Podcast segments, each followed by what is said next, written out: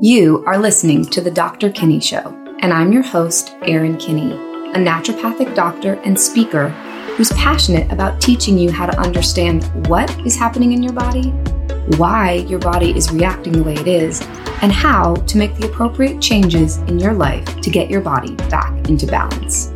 Something I've learned from my private practice is that the more patients know about their health, the more likely they are to make better diet and lifestyle choices, which ultimately leads them to a faster recovery. Each week, you are going to learn actionable tips, tricks, and teachings from myself, along with the help of top experts in the holistic health community, so that you can make better informed decisions about your body and your healthcare. Let's get started. This week, I have a very special guest, Dr. Daniel Chong, who is cardiovascular expert. He's a graduate from the National University of Natural Medicine in Portland. He's been practicing naturopathic physician since 2000, and his work primarily focuses in helping people optimize cardiovascular and metabolic health. He's also a contributing editor in the cardiology section for the Natural Medicine Journal and has worked for four years as a clinical consultant for Boston Heart Diagnostics Laboratory. Really excited to have you here, Dr. Chong. Let's get into it. So I, I met Dr. Chong what in 2014 at a conference and i feel yeah. like we talked a lot back then about diet as i had I was just practicing and I was really into the blood type diet. And he was talking to me a lot about the benefits of eating a more plant based diet. And so, yeah. for those of you guys who've been requesting someone who's an expert in plant based diet and how it can help cardiovascular, this is the show for you. So, so talk Happy to me about to talk practice. about it. Yeah, I mean, that's, I, I would say that a, a majority of what I do is work with people who are trying to prevent or treat cardiovascular disease, diabetes, and my far and away most primary tool is is food. And uh, within that realm, I see astounding effects from having people focus on a on a healthy version of a heavily plant based diet. I don't like to use more polarizing terms like vegan and vegan or not vegan or whatever because you know as I'm sure you know you can make a pretty unhealthy vegan diet. So you you can. I like whole I, food, plant based. Yeah. I was just gonna say I was a vegan, uh, quote unquote vegan in college, and I was probably the unhealthiest vegan out there. and I got really really sick. I was eating bread. I was eating, you know, I don't think I ate a vegetable for like six yeah. months. I was eating French fries and right. We're vegan, yeah, but yeah, you know, I just chips cut and, meat chips out. And Coke. Yeah, chips and Coke, and you know, processed foods, which you're not right. eating meat or animal based product, but that's not really the point of being a vegan, right? Yeah, or, and, I, and, don't get me wrong. Like I, I'm very understanding and, and a proponent of a lot of the aspects of why people choose to go vegan for yes. things other than health reasons, which I yes. think are very important, but a topic for another day. But within the realm of health and medicine, I, I, I just have trained myself to use different terminology. Um, yeah, because it really, I think it's you got to be clear. Yeah. So, yeah. Well, so let's dive right into some of the like nitty gritty stuff. So, if you're someone who's got high cholesterol, can you talk to us about why a more plant based diet is going to help lower your cholesterol?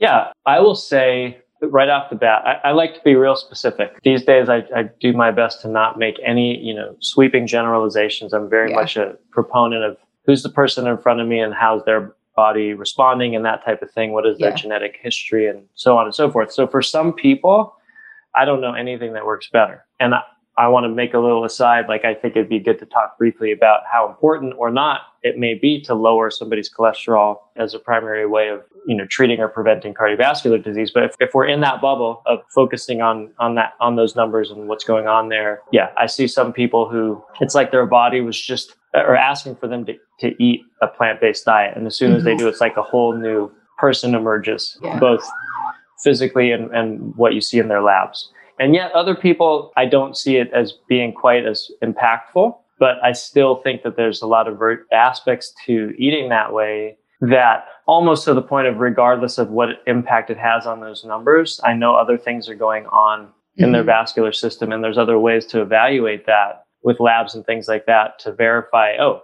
you know, even though your your cholesterol only dropped 20 points, this marker is better and that marker is better, and this imaging study is better, et cetera. And so we know you're getting better. Long story short, I think there's a lot to be said about the point of the healing power of the foods that get consumed when you eat this way for the vascular wall. And, and I try to steer clear of, of focusing too much just in, intently on that number.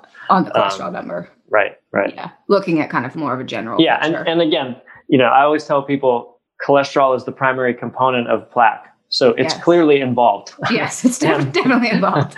right. And so, you know, you it would be ridiculous to, to think that a cholesterol of 300 in a person who has cardiovascular disease should not be Lower. worked on as yes. much as possible. Yeah. But it's just not the end all be all, you know. Yeah. So in your I'm curious in your practice are you do you run the NMR profile? Do you go and look at the different lipid components? I do all kinds of fun things. Um, I use you mentioned in my bio Boston Heart Lab. I'm oh, yeah. want to be clear, I'm not affiliated with them anymore, so I feel fine talking about whoever. Gotcha. So no, I'm not affiliated with any labs, but just for my own whatever reasons, uh, I use mostly Cleveland Heart Lab and Boston Heart Lab as Got ways it. to to identify advanced uh, lipid markers. So in terms of looking at a breakdown of more refined view of the cholesterol related markers than you're going to get from a standard lipid panel, just like total cholesterol, LDL, yes. HDL, triglycerides. Um, NMR is a one technology used to be able to do that. There's others as well, but I want more than anything, I want to look at that type of breakdown. Yeah. And, then, and you want to be just so people are clear. You want to be yeah. understanding what like what's the size of the cholesterol. Like, is this is it a small, dense, or is it large and fluffy? Is right. this is this cholesterol yeah, this one that's more good... likely to form a plaque, or is it is this a more right. protective cholesterol? Because cholesterol is in its nature, it's protecting the arterial walls, right, well, from damaging we're, toxins. We're, we're opening up good stuff to talk this is what i'm always oh. talking about i want them to understand yeah. like what is yeah. cholesterol good i mean it is good it ha- it's got a good function right. body well, you know?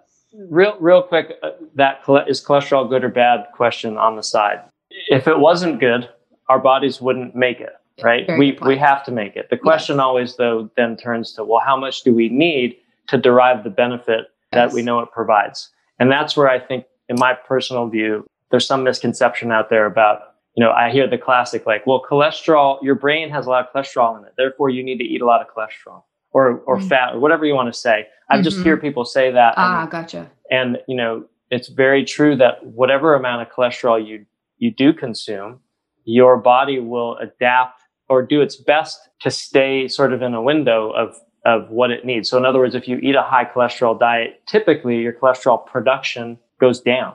And if you because you don't need to be low, making it right, and if you eat a low cholesterol diet, which some people say is dangerous because you need cholesterol, unless you have a severe genetic defect, your body's going to make all that you need. Mm. Or, you know, I do think there's circumstances if somebody's under a tremendous amount of stress or things like that. Yes. They're going to be trying to make a little bit more because you're using it to manufacture hormones and things like that as yeah. well. So it's very much involved in a variety of important processes. Yeah. And even to be more refined about it, when we're talking about all this, really what we're talking about, and I know you know this, but I'm just talking to the yeah, audience. Yeah, for the audience. What, really, what, really what we're talking about in the realm of, of risk for cardiovascular disease and how cholesterol is related to that, we're really actually talking about cholesterol carrying molecules. Yes. Versus cholesterol itself. itself. So, uh, in, in particular, the most famous one is LDL or the bad cholesterol. That's really a protein. I talk to patients about how it's a, it's like a cargo ship that's loaded up mostly in the liver and sent out into the body to deliver its cargo. Yeah. A primary component of which is cholesterol. There are other are also uh, fat soluble nutrients and different things like that uh, that may be involved. And there's there's still things that we don't know about these these molecules.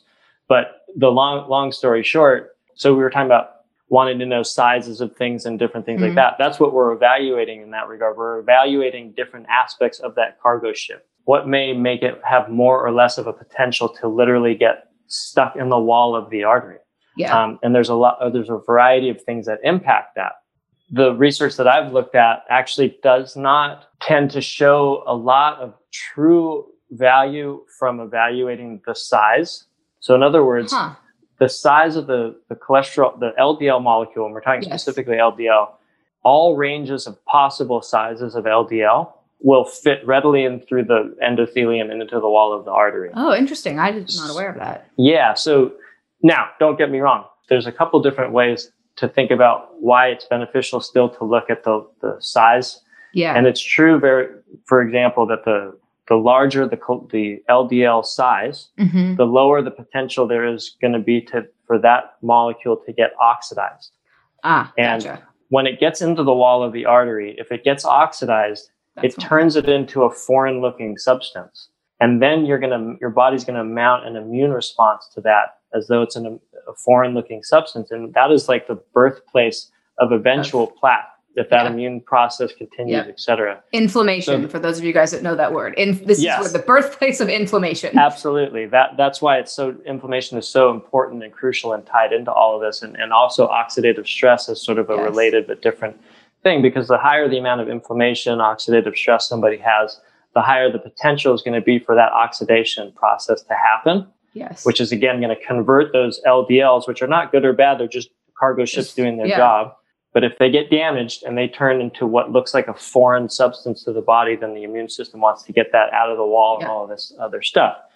So that's where the I find the, the value of looking at the size, the size. Is, is, still crucial. But when you look at the more general research where they've mm-hmm. actually compared what you'd call particle size versus particle number, mm. which is one of the things that, that one of these advanced panels yes. will look at is how many LDL, how many cargo ships are floating around in your bloodstream the particle number has the, the greatest impact on actual risk for cardiovascular disease outcomes and events and heart attacks yeah. and strokes. Versus so, the size. Versus the size. So it doesn't really matter from a practical perspective because usually when a doctor like you or I runs one of these panels, it shows all of that stuff. It tells yeah. you the particle number. Yeah. It tells you the size, so you get a good picture of everything. But I do get concerned when occasionally I'll have people come in to see me who've already had labs done, maybe with another doctor, mm-hmm. and they have a high particle number, but their doctor told them, well, it's a lot of my molecules are large and puffy, so I don't have to worry about it. Ah. That's not true. Yeah. It just makes it a lower potential, but there's Risk. still the potential there. And yeah. that's why you have to look at all these other aspects of yes. their information and that type of thing. So yeah, I mean, I don't remember what your question was. I don't. I don't remember either. Which stuff, but I think this is a good segue to talk about why eating a more plant-based diet is going to yes. prevent some of this inflammation. You talked a little bit about oxidative stress right. and you right. know this inflammation that's kicking up and could possibly be the the birthplace of forming plaque. You know, yeah. when we start to eat more plant-based diet, we yeah, are so giving the body what it needs to reduce that. Absolutely. So there's two primary aspects to that that I think about. I mean, and again, this is aside from the aspect that we already talked about in terms of like how the LDL numbers yes. will typically go down on average. That aside, when we're talking about these other more intricate details of what's yeah. going on, one key thing to think about is they've done actual research where they've looked at risk related to high people who have high LDL but low uh, inflammation markers, and then they compare that to people who have high inflammation markers and, low. low LDL and then they compare that to people who have high of both. And what they see is all three of those categories have an increased risk for cardiovascular disease. So you can have an increased risk just from high cholesterol and yeah. normal inflammation, because again, mm-hmm. it's still involved. Yeah. And nobody's going to have zero inflammation in their body or zero yeah. oxidative stress in their body. So, and then you can have increased risk from from high inflammation and low cholesterol. But then when you have a situation where you have high both. of both, it's like a synergistic negative effect. Yeah. And that group has a higher risk than either of the other two.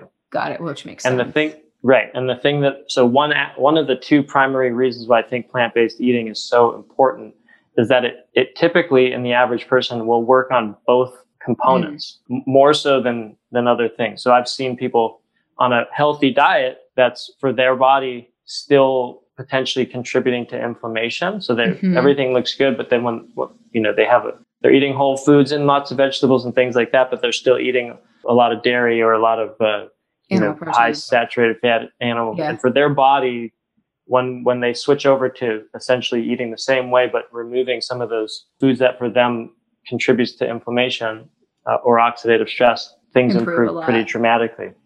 So that's one reason. The other thing I think that's so important about a predominantly plant-based diet, especially when you're doing it right and you're eating foods that are particularly important for reducing inflammation, reducing oxidative stress, improving the health of the blood vessel lining. Mm-hmm. The more plant-based you are, the higher the potential you have for improving the health of the lining of the artery. And I tell people all the time, whether or not you're going to get cardiovascular disease mm-hmm. is most dependent on two primary factors. How much harm is happening to the wall of the artery from a wide variety of possible contributing factors. Yeah. One of which is high cholesterol, high blood sugar, oxidative stress, any type of toxins, etc. Mm-hmm. Anything that can harm the wall of the artery is going to yeah. make it more vulnerable to penetration by these LDL Anything, molecules yes. and things like that. And then the other, probably more important component is how healthy and resilient and resistant to harm is the wall of the artery. Got it. And so another one of my favorite analogies, I say, you know, if you imagine you're in a park and there's this big chain link fence, like like near a baseball diamond, and you're standing there and you've got a big bucket of golf balls. Okay, Mhm. you're just throwing the balls at the fence. Obviously, the size of the ball, some of them are going to get through, right? Mhm. And some of them are going to bounce off. If your goal was to get as many balls through as possible, there's two things that you can do.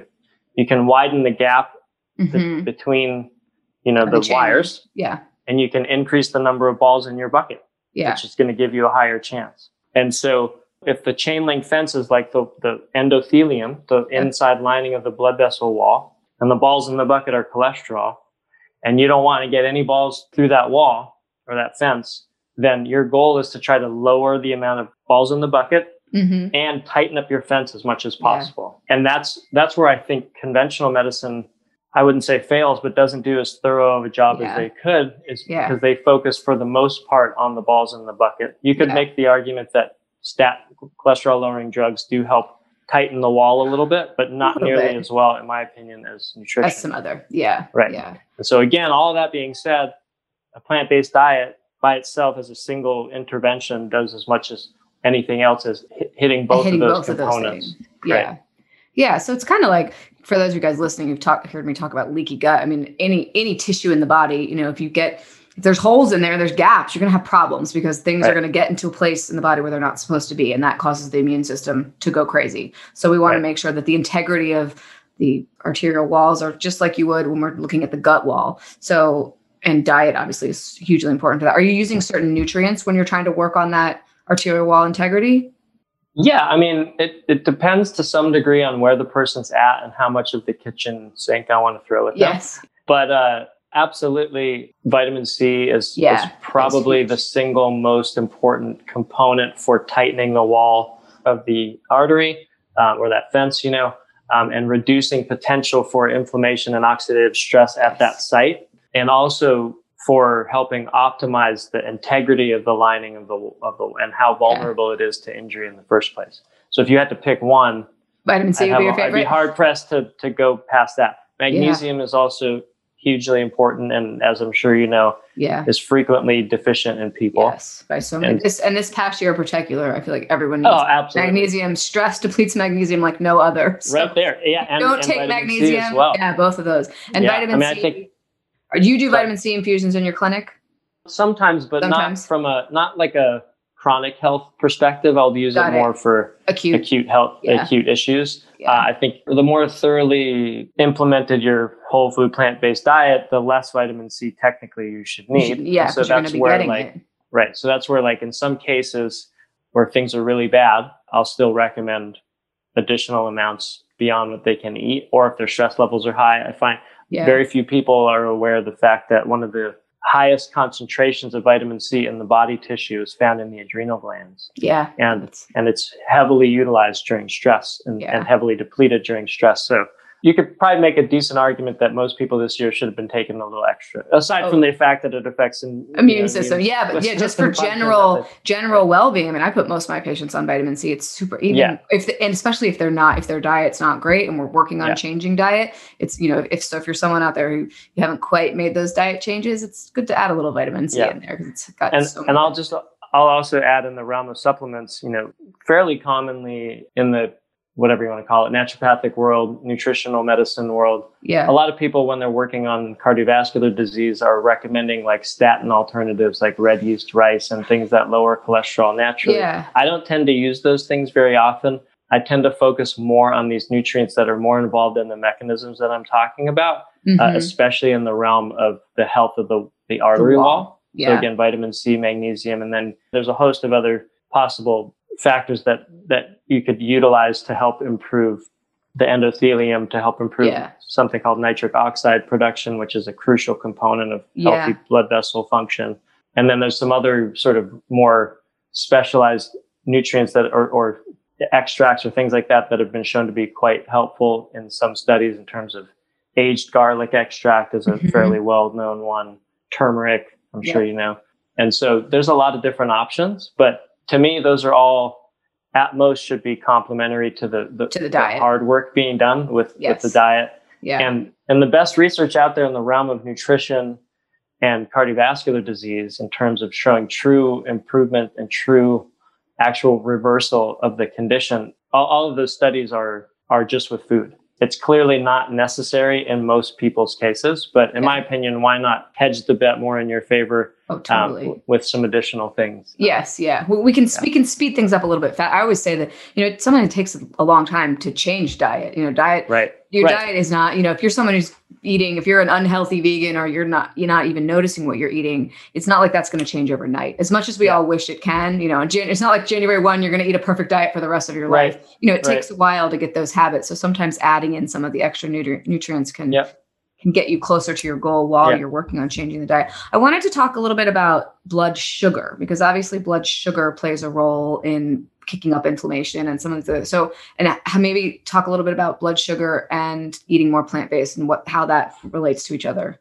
Yeah, um, I think an interesting entry into that topic is you know some people for whatever reason for whatever information they've been exposed to are under the impression that it's potentially risky to eat a plant-based diet because it's high in carbs. Yeah. And if they're worried about blood sugar, or it's typically high in carbs, you could you can eat a low carb plant-based diet, yes, but it's can. not the, the, typical one that's recommended and, and been most researched for cardiovascular disease and shown to be have the most benefit is, is a higher carbohydrate mm-hmm. version. But the key aspect of that, as I'm as I know you know, is uh, what form of carbohydrates we're talking about. So if they're whole whole food forms, and there's a very different impact on the body than if they're refined, junky yeah. carbohydrates. So that being said, it's still a bit of a an area of resistance sometimes in people because they're they're nervous about the impact of carbs blood of any sugar. kind on blood yeah. sugar. And yet, that being said, at least in my experience with my patients, the most impressive effects I've seen on people with blood sugar issues, diabetes or prediabetes, is when they adopt a really thoroughly applied whole food, high carbohydrate, plant based diet. But the yeah. key aspect of that, from my understanding and what I've learned, is really how much fat they're eating. Mm. And especially oh, how much re- uh, refined fats, oils, and then also saturated fat. Yeah. Um, there's some interesting research that looks at the impact of a lot of a higher fat diet on the function of insulin receptors. So there's yeah. these little things on the outside of your cells that that respond to insulin when you consume carbohydrates. So, long story short, there, if you eat a diet that has a bunch of carbohydrates coming in with a bunch of fat at the same time, you're going to potentially harm how effective the insulin, insulin receptors are to insulin, and you you end up with a situation where essentially the doors won't open yeah. uh, to the cells and let the sugar in, so the sugar stays in the bloodstream. So, you know, I've seen many people on it following a really thoroughly applied American Diabetes Association type of diet and being, you know, not doing very well. And yeah. then I'll say, eat this way. And they go, I can't eat that way. There's too many carbohydrates in that. And I'd say, yeah. just try it, but do it the exact way we're talking about. Yeah. And inevitably they do quite well. Yeah. So, so yeah, that's kind of what I would say. Well, and I wonder if there's a similar, is there research on showing if like all the antioxidant potential from a higher plant-based diet is going to affect the production of more insulin receptors? Like, are you going to get a higher? It's a good question. I don't. I don't know. That, that would be that, that, would be my thought on how that would how that would be. You know, because anytime yeah. we put antioxidants into the body, it's gonna it's gonna help neutralize oxidizing stuff in the body. True. Like true. to be in a situation where there's right, inflammation. Right. And, uh, kind of along those lines, I think another thing that's interesting, if you look at you know Joe Pizzorno, I know yep he has a, a naturopathic doctor for those of you yes who don't know. sorry he has he's a big specialist in environmental toxicity yes. and he has some pretty amazing information that he's put out in lectures in his book and things like that that go into how environmental toxin levels in people's bodies may actually be the most impactful thing for for blood sugar for metabolism the thing I think that's interesting is if you, if you really look at it, literally, I mean, I can't quote the what study it is, but I've seen multiple studies like this where if you're looking at the way that human beings are most frequently exposed to environmental toxins, mm-hmm. the primary source of environmental toxin exposure is food, Pesticides. and within that realm, f- uh, animal food is is far and away the most mm-hmm. frequent or sort of highest potential source of toxins. And it's and it's not a a knock on animal food in and of itself. It's the nature of the fact that these animals that are being consumed are growing up in our modern world. Yeah, yeah, and, and they're eating they do, they're eating the pesticide laden, you know, correct. corn, wheat, or whatever. Correct. And they bioaccumulate these yeah. things into their uh, fat tissue, yeah, and then that gets consumed. So it's like this concentrated source of environmental of toxins. toxins that should never have been that way if yeah. we didn't use all of these chemicals and things like that. But it is what it is. So to yeah. me, that may be one of the other reasons why a plant-based diet seems to be quite helpful for people with diabetes. Yeah. And then the other the other way to look at it is, you know, obviously you could never argue that there aren't other successful ways to eat in the realm of blood sugar, um, yeah. ketogenic diets and things like that. Oh yeah. My only concern there is is the toxin um, level of the animal protein that they're the consuming. toxin level, yeah. and I wonder long term what's happening. Like, are is their blood sugar and insulin levels looking good because they're not consuming food that requires much insulin? So they're not. If they're eating a ah. super low low carbohydrate yeah, they're not, diet, they're not testing the body yeah. to see.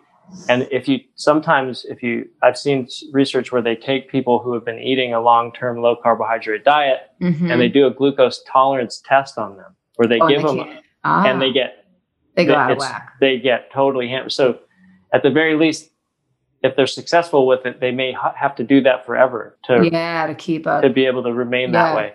So I kind of, at least my personal view is that it I kind of look at a plant based diet ha- as having a higher potential for fixing the situation, yeah, and the other one is more adapting mm-hmm. to the mm-hmm. situation to what we're and what so, we're currently given in the current right. food supply that we have right. you know I, I, have a lot of patients that eat ketogenic or paleo or low carb and i just stress you have to make sure your meat or your animal products are organic like do not eat out yeah. at a rest if you're going to eat meat cook it at home know the know where it came from you know do not eat chicken from chick-fil-a like the yeah. other thing is when you're eating a lot of these you know, if you're eating out at a restaurant, most likely if you're getting chicken, which everyone thinks, oh, it's chicken, it's not a lot of fat it's got so much estrogen in it, and you, we all know yeah, what estrogen absolutely. do. You know, estrogen havoc all over the body. Yeah, yeah. So I do find it funny that that some people uh, argue against plant-based eating because they say you know soy is soy is estrogenic and it's bad because and I'm like you, you know no. You, the, some of these animal foods actually have the molecule estrogen. Estrogen. Oh, yeah. Especially dairy products, you know. So, yeah. Totally agree. Yeah.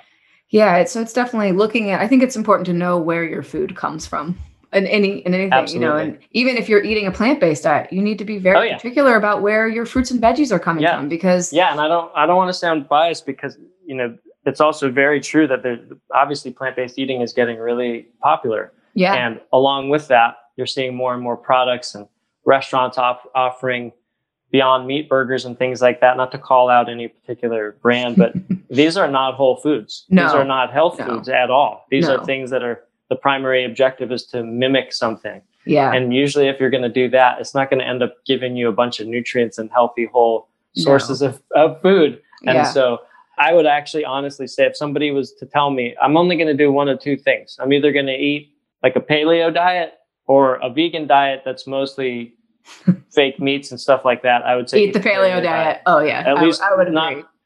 Uh, unless we're just going more from a philosophical perspective yes. for vegan, yeah. which I understand as well. But if we're talking yes. just purely health, yeah, for health stuff, yeah, I think there. I mean, again, it's the more processed the food you're eating, the more yeah. potential for crap or you know Absolutely. toxins or whatever to be in there. So we want yeah, we that's want the constant foods. that play. Yeah, that plays yeah. out over and over and over again, regardless of how you eat it. Yeah. So I think the take home message about all this in terms of, you know, diet affecting your cardiovascular health or, you know, your blood sugar health, you know, you, you want to be putting foods into the body that are lowering inflammation, right? Like we and lowering blood sugar and, and Right. And and I will again be like my little brain and the way that I try to think about things. When I think that way, what I'm thinking about like how is something lowering inflammation? There's basically two things that it's doing. It's not causing harm and it's also providing repair nutrients. Yes. So when you reduce harm and improve capacity to repair, then you're going to lower the potential for inflammation. Yeah. So I, I, get a little nervous when people do things that are just like, I'm going to take a ton of this supplement, mm-hmm. especially mm. like fish oil, for example, to try to just lower inflammation when it's not to say that's right or wrong. Like if somebody is deficient in omega 3 fats, they yeah. might need some source of omega 3 fats. But I don't like to use it as like a treatment for inflammation because to me, it's not really thinking about what's causing the inflammation. Like, is, is all of their inflammation due to the fact that they don't have pharmaceutical yeah. level um, intake of fish oil? Probably no. not. No. There's all these other things to look at. Yeah. So it's like trying to put, it's trying to like, I don't want to put a band aid. It's like almost like allopathic medicine, right? Where yeah. You're trying to put a band aid on a problem yeah. and you're not really dealing with the issue. So again, a, a heavily plant-based diet tends to be a low am- infl- inflammation diet because it mm-hmm. provides so many repair nutrients yeah. and doesn't cause a lot of harm in and of itself which is awesome. Well, thank you for all of this. This was a fun chat. Um, yeah, I hope you guys sure. enjoyed learning a little bit more about how we can reduce risk for cardiovascular disease. And thank you for bringing your knowledge. And it was awesome to have you on. Happy anytime. All right. Take care, guys. Thanks for tuning in to another episode of The Dr. Kinney Show. If you're ready to start discussing your naturopathic medicine needs, head to drerinkinney.com to schedule a free 15 minute consult. As always, you can find all of the links and information mentioned in this episode at drerinkinney.com. See you guys next week.